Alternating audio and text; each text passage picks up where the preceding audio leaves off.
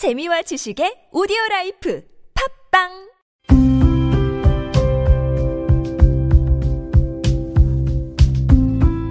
칼럼을 읽어드립니다.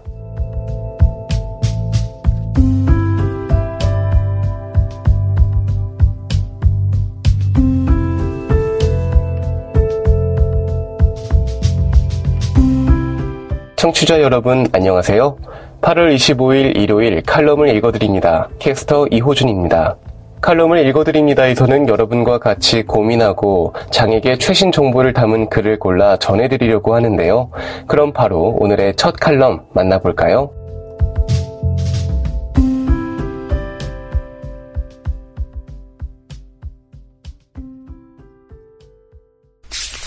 시각장애인 권리 보장연대, 세상에 말을 거는 사람들, 장애가 경험이 되는 사회를 위하여, 김은성. 2014년 어느 겨울이었습니다. 퇴근길에 정신없이 활동 지원사와 함께 뛰어가서 마을버스를 탔습니다. 물론 많은 사람들이 퇴근하는 시간이라 마을버스는 만 원이었고 저와 활동 지원사도 더 이상 뒤로 가지 못하고 버스 앞에 교통카드 단말기 주변에 자리를 잡고 서 있었습니다. 그런데 어느 분이 사람들에게 밀려서 미처 버스 요금을 결제하지 못하고 뒤로 가게 되었나 봅니다. 그분은 저희 활동 지원사에게 자신의 카드를 주면서 교통카드 단말기에 교통요금 결제를 부탁하셨습니다. 활동 지원사는 흔쾌히 그분의 카드를 건네받았다고 합니다. 그런데 순간 놀라셨다고 합니다. 건네받은 신용카드가 보통 카드와는 달리 많이 쭈그러져 있었기 때문입니다.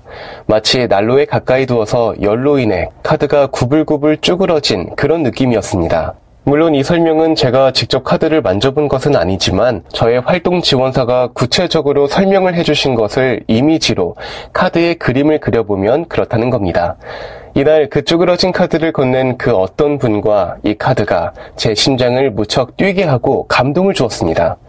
보통은 카드가 많이 쭈그러지면 카드사에 연락해서 새 카드를 발급받을 텐데 이분은 있는 모습 그대로 사용하고 있다는 점과 쭈그러진 카드는 다소 모양은 변형되었지만 여전히 그 카드 본연의 역할을 할 수 있어서 결제가 되더라는 겁니다. 저는 20대의 실명에 인생에서 무척 인정하기 힘든 장애의 경험을 하게 되었습니다. 저는 이 쭈그러진 카드가 마치 제 모습과 비슷하다는 생각이 들었습니다. 실명으로 인해 눈이 보이지 않는 제 모습이 카드의 쭈그러짐과 비슷하게 느껴졌습니다. 그런데 이 카드는 비록 쭈그러졌지만 마일버스 교통카드 단말기에 접촉하면 자신이 해야 할 역할을 삑 하는 소리와 함께 교통요금을 결제하는 것입니다. 제 삶도 한번 이 카드에 투영하여 생각해 봤습니다. 비록 중도에 실명하여 상상도 하지 못하고 앞을 보지 못하는 삶으로 패배와 절망 가운데 살아갈 것인가. 실명이라는 장애의 경험을 저의 삶에서 기꺼이 경험하는 용기를 내어 선물로 삼을 것인가? 저는 후자를 선택했습니다.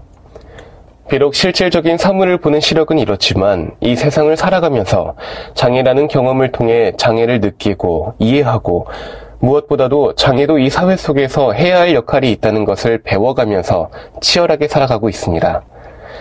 그런데 실명이라는 장애를 기꺼이 경험할 수 있는 용기를 내기까지 저 혼자의 마음의 결단과 노력으로 걸어온 길이 아닙니다.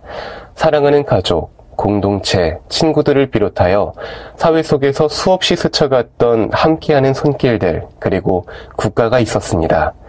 앞에서 언급한 쭈그러진 카드가 교통카드 단말기에 접촉할 때삑 하고 내는 그 소리가 바로 제가, 아니, 우리 장애인 동료들, 아니, 세상을 살아가는 모든 사람들이 자신의 연약함, 즉, 취약성이 있더라도 혼자가 아닌 함께 더불어 관계하며 살아가고 싶은 사람들의 용기가 내는 삑 소리가 아닐까 하는 생각을 가져봅니다. 저를 포함하여 우리는 이제 이 접촉점에서 지나친 두려움, 불안, 위축된 모습의 방어보다는 교류와 소통, 새로운 경험과 변화를 만들어가는 모습을 기대하고 싶습니다. 저는 세상에 이렇게 말을 걸어보고 싶습니다. 쭈그러진 카드를 사용한 그 사람, 그 카드를 다른 사람에게 당당하게 보여줄 수 있는 용기, 자신의 존재감을 알리고 역할을 충분히 해내어 삑 하고 소리를 낼 수 있는 세상. 이렇게 서로 상호성을 가지며 함께하는 나와 너로 존재하는 세상의 어느 한 사람이 되고 싶습니다. 영어로 발바닥 소울과 영혼 소울은 발음이 비슷합니다. 그래서 이 세상의 땅을 밟는 저와 우리들의 발바닥은 참으로 소중한 의미를 알려주는 것 같습니다. 이 땅을 당당하게 밟고 보다 적극적으로 행동하는 세련된 우리들이고 싶습니다. 그런 저와 우리들의 발바닥이 세상을 향해 당당하게 내딛고 섰을 때 우리들은 건강한 영혼인 것입니다. 지금 여러분께선 KBIC 뉴스 채널 매주 일요일에 만나는 칼럼을 읽어드립니다를 듣고 계십니다. 에이블 뉴스 장애 정도가 심한 장애인 정의에 의한 인격권 침해 법무법인 에이치스 장애인법 연구소 박진용 소장의 기고글입니다. 장애를 점수로 환산해 등급으로 나누어오던 장애 등급제가 올해 7월부터 형식적으로 소멸했다.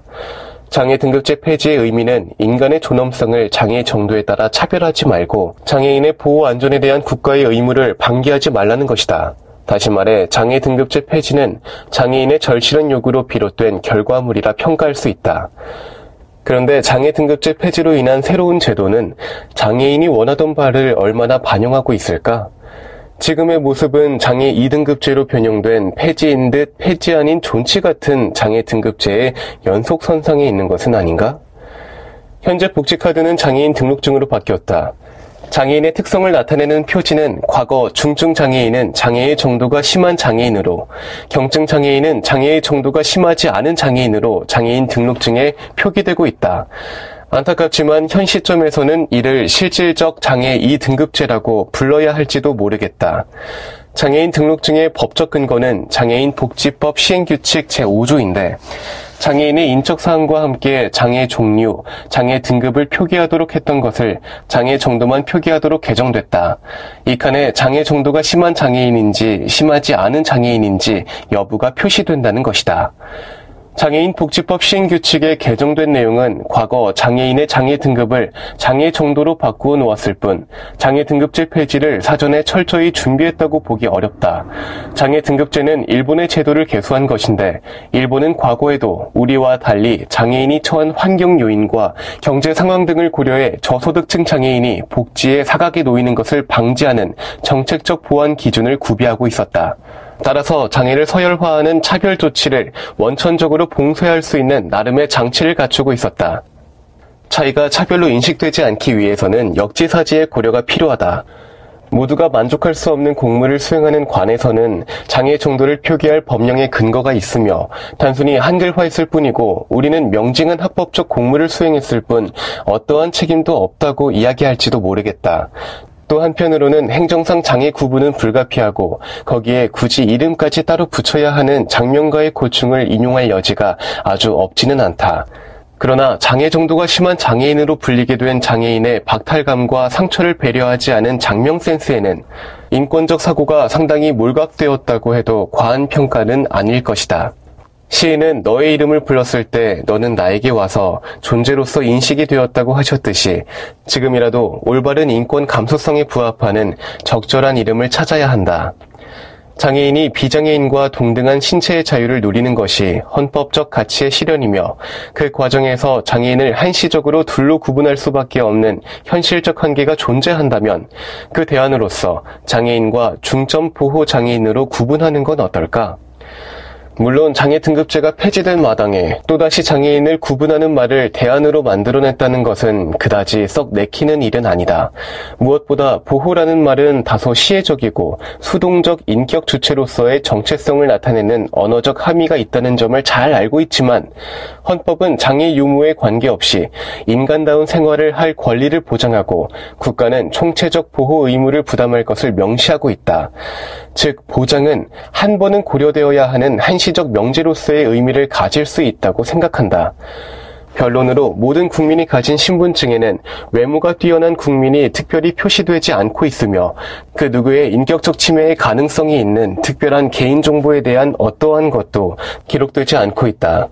우리가 지향하는 장애인 차별 해소의 목표는 이처럼 모든 국민에게 당연한 것이 장애인인 국민에게도 똑같이 적용되는 그래서 그 누구도 다른 처우라는 것을 인식하지 못하도록 하는 그런 모습일 것이다.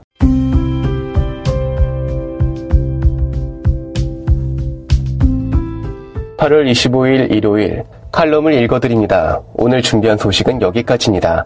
지금까지 제작의 이창훈, 진행의 이호준이었습니다. 끝까지 청취해주셔서 고맙습니다.